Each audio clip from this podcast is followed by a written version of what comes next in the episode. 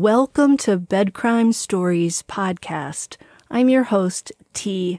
Good morning, good afternoon, good evening, bed crimers. As always, I wish you the best. To anyone new here, a warm welcome. Thank you for checking out my channel. Let me just ask that after listening to or watching this video, if you learned something or enjoyed it, please do me a favor and smash that like button. Now let's dig in. Well, hello, hello. How are you doing? Hope you're all great. I just want to share some more information about the case out of Moscow, Idaho. Information about the investigation into the case of the four slain University of Idaho students has been really hard to come by of late. The strict gag order in place has kept so much under wraps. But on Friday night's Dateline special, bombshell revelations were shared. Host Keith Morrison explained that he spoke to a source close to the investigation, and that is where much of this new information came from. Morrison also spoke to clinical psychologist Dr. Gary Brucato and Greg Cooper, the executive director of the Cold Case Foundation. Here are the biggest bombshells that were shared during the show. The very biggest bombshell of all is that Bryan Kohberger purchased a Ka-Bar and matching sheath off Amazon before he moved to Pullman, Washington. And it's believed that the Ka-Bar traveled with him when he drove across country to Washington State to attend WSU. Bombshell number two. When Bryan Kohberger was home for the holidays in December of 2022, one of his sisters became suspicious of his behavior. She saw him wearing latex gloves, which was obviously odd. That behavior, along with knowing how close Bryan lived to the crime scene, just a 10 to 15 minute car ride away, and knowing that he drove a white Elantra, made her question whether her brother could be the perpetrator. Per Keith Morrison, the sister brought her concerns to their father, Michael, who replied, No, I don't think so.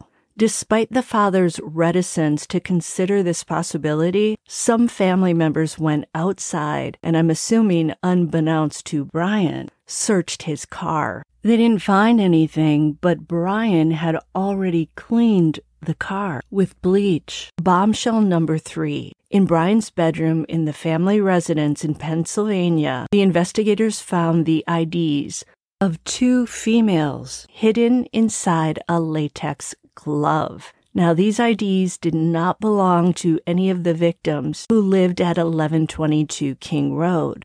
They did not say who the IDs belonged to, but they hint at Kohberger having other potential victims in his sights. Bombshell number four. We know that Bryan has been receiving fan mail at the Latah County Jail. Well, it turns out those letters are being routed first to his defense attorneys, and then they decide which of the letters Bryan can see. So I'm sorry to tell you, Kohberger groupies out there, but your letters might not be making it to your idol. Bombshell number five. Those two traffic stops during Bryan and his father's road trip home to Pennsylvania were not made by FBI agents. Apparently, the Indiana police were carrying out drug searches on any vehicles with erratic drivers. So the two stops were made by officers who were participating in this event. One of the officers noticed Bryan following too closely, and per Dateline source, the FBI wasn't even following Kohberger at this point because they hadn't yet seen the phone records that showed a pattern of Kohberger's phone being near the girl's house in Moscow. His phone was shown to be in the area near the house 12 times. 11 of those visits occurred at night, and on one occasion, the phone was so close to the girl's house that it connected to the Wi Fi there. Bombshell number six Greg Cooper of the Cold Case Foundation was on the show and he stated that there's a good possibility Kohberger had been in the girl's house before the crime. He said this because A, we know that house had a lot of parties where friends came and went frequently and even strangers possibly. And on one occasion, none of the girls who lived there were home while a party was taking place inside the rental home. And B, Kohberger knew exactly which bedroom to go to for his intended target or targets. It's believed he went to the third floor first for either Maddie or Kaylee. Now, I think it's possible that Kohberger could have figured out which girls stayed in which bedroom simply by window peeping. It doesn't look like the girls were strict about keeping their shades down curtains drawn at night, and even some of their shades and curtains look light so that someone trying to see in might catch a glimpse of that person's body shape, height, profile, etc. Bombshell number seven. One of the big topics on the show was how young people live their lives publicly by posting daily and sometimes hourly to Instagram, TikTok, and Snapchat. With geotagging, if it's turned on on a person's cell phone, it shows where that person is when they're posting. Geotagging is a gift for predators looking for victims. Note that you can turn off geotags and it sounds like young women in particular should consider doing this. Why let some creeper that you're unaware is stalking you know exactly where you are? Bombshell number eight. Dateline's source said that the information about Kohberger direct messaging one or more of the victims on Instagram is untrue. That supposedly never happened. Bombshell number nine. Bryan Kohberger was already staring at females in an awkward, uncomfortable manner while at DeSales University. One female, in his class, said he did this and she noticed, but she thought, oh, that's just Bryan and he's kind of weird anyway. So while that female student noticed it, and it stood out, it didn't send up any red flags for her.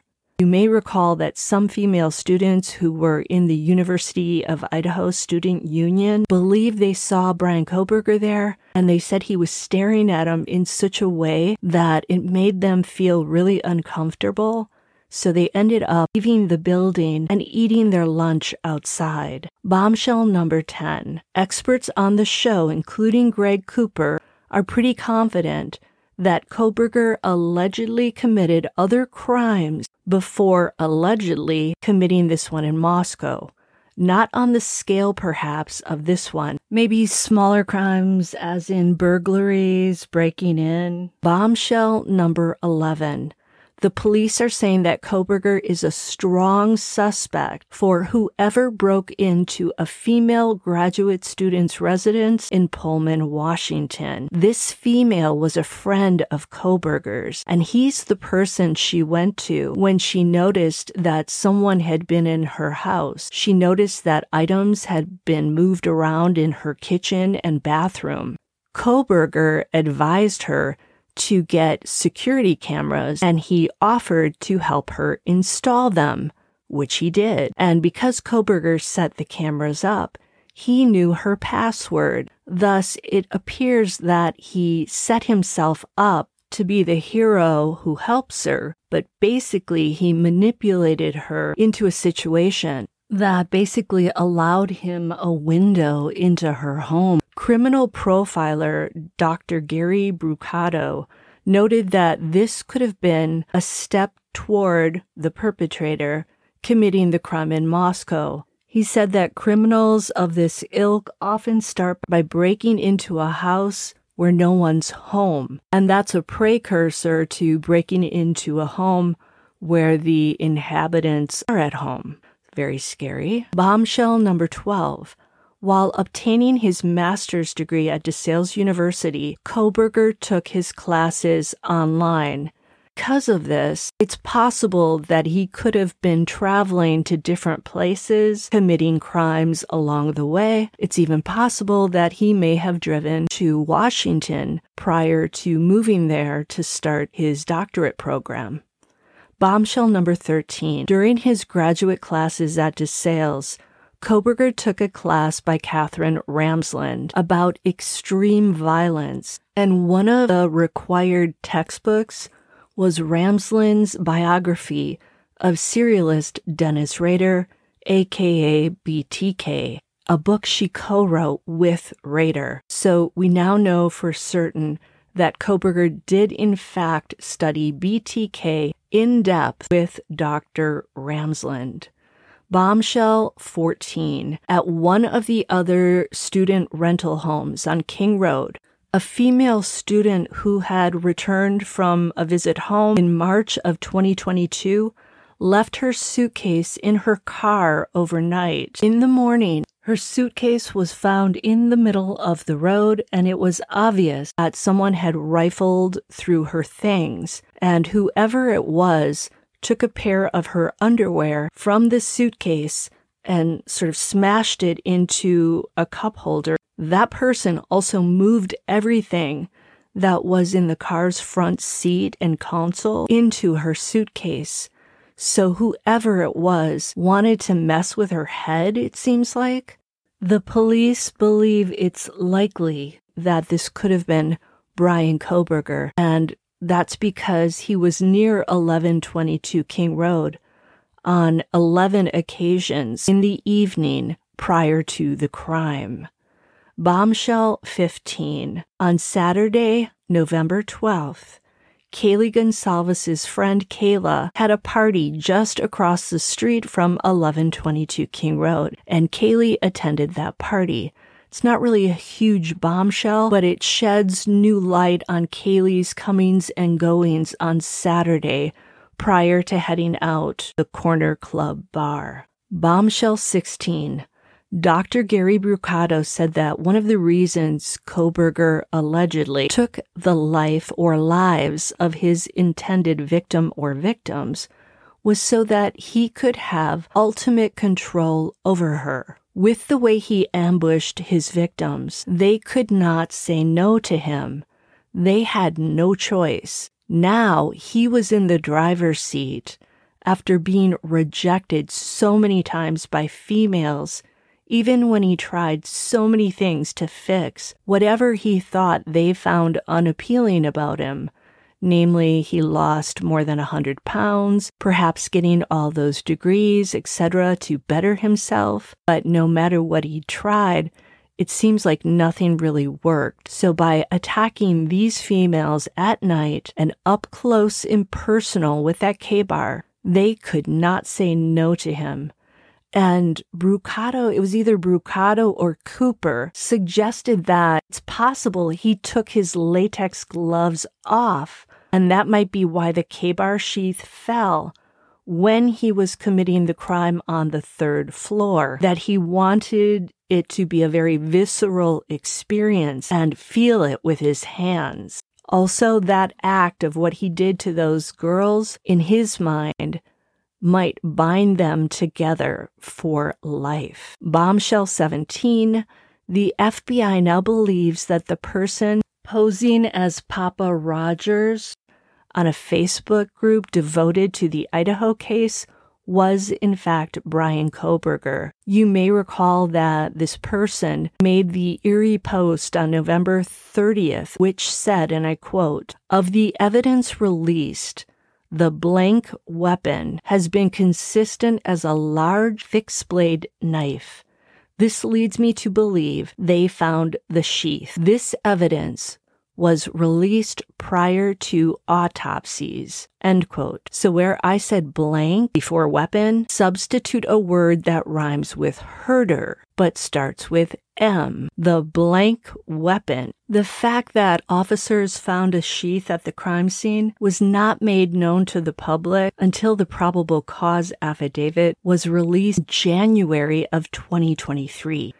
Dr. Brucato said this leaking of information by Kohberger was likely because he could not control his desire to talk about the crime and sort of puff himself up like, ha ha ha, I got all of you. Of course, that leather sheath may end up being one of the pieces of evidence that puts Kohberger on death row. So, in the end, who's laughing?